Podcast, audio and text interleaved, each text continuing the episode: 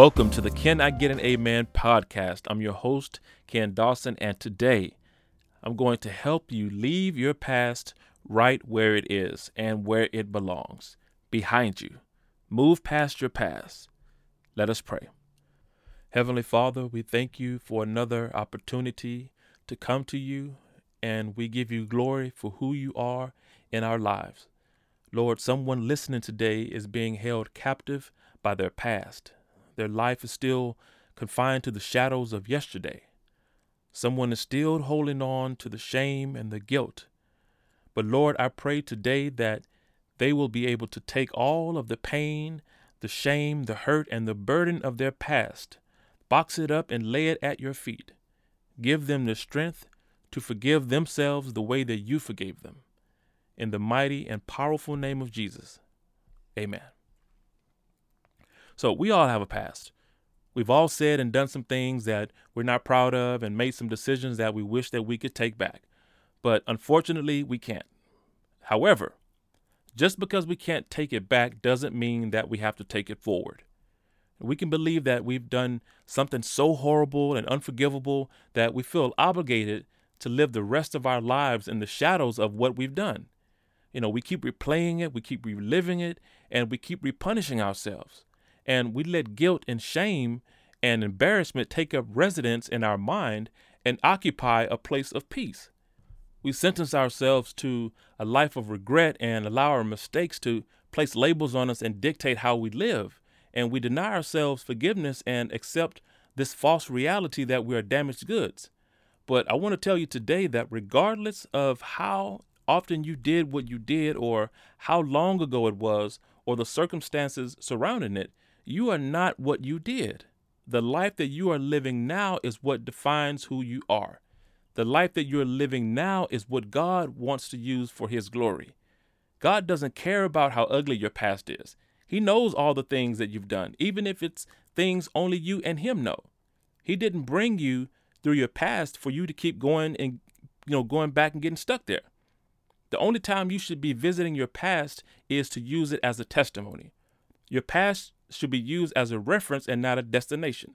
And here's the thing your past is never too busy for your company. So anytime you're strolling down memory lane and you want to pay it a visit, you're always welcome. And you can stay as long as you please. But you can rest assured this life is going to continue moving forward. And every minute that you spend entertaining and mingling with your past is a missed opportunity for God to do something presently in your life. And as you're listening to this podcast, you may be personally holding on to something that was done years ago, or months ago, or even days ago. But it's done. You can't undo it. You can't unsay it. You can't unpost it or unsend it. And you can't unhurt, you know, anyone that you may have hurt in the process. You know, we're all human. We're all going to make mistakes. You know, we're all living beings and we grow. And as we grow, we learn. And in the process of learning, we make mistakes and we learn from those mistakes. And as long as we live, we're going to continually go through that process of living and learning.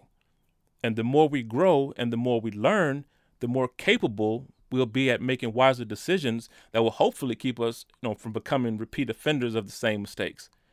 And with anything that grows, there are stages of growth, and each stage takes time. And the stages in which we grow can vary, you know, depending on the person. The time that it took you to get to a certain stage in your life may take someone else twice as long.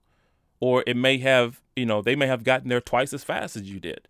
But we're all in the race of life, but we're not in competition with one another. God has given us the grace to grow, and when we can extend that grace to others, then we'll start to view each other's journey through the eyes of compassion rather than comparison. When someone has no compassion or empathy for you, They'll use your past as a weapon and look for any opportunity that they can to hurt you with it. And some people are so unhappy with their own lives that the only way for them to feel better about themselves is to hurt someone else. When people haven't grown from their own issues and from their own past, they can't accept you growing and moving on from yours.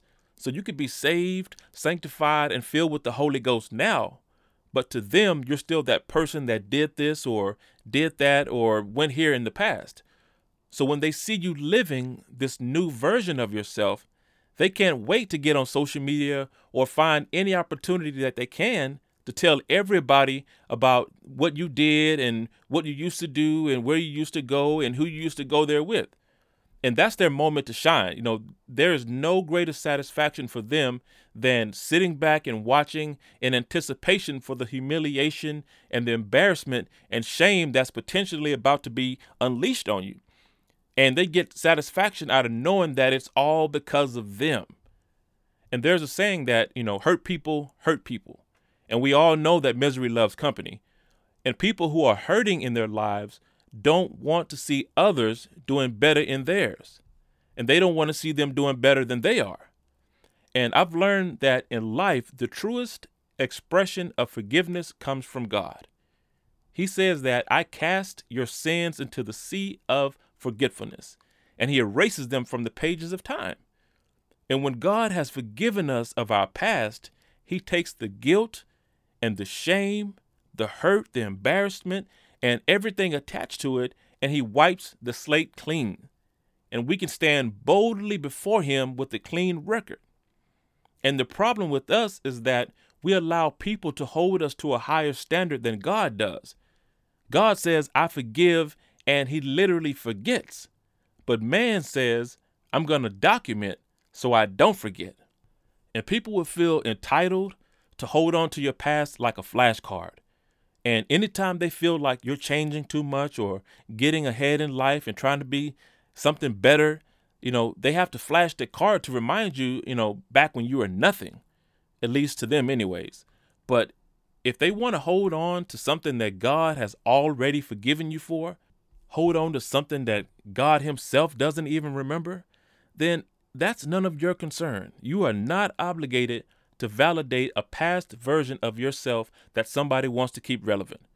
You don't have to deny yourself of happiness or the good in your life because of your past. Genuinely and sincerely ask God for forgiveness. And when He casts your past into the sea of forgetfulness, don't go looking for it.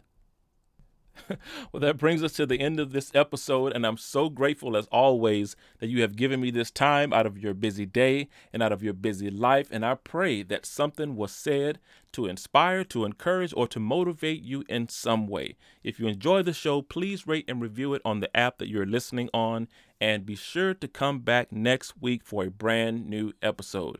Until then, this is Coach Ken on Can I Get an Amen?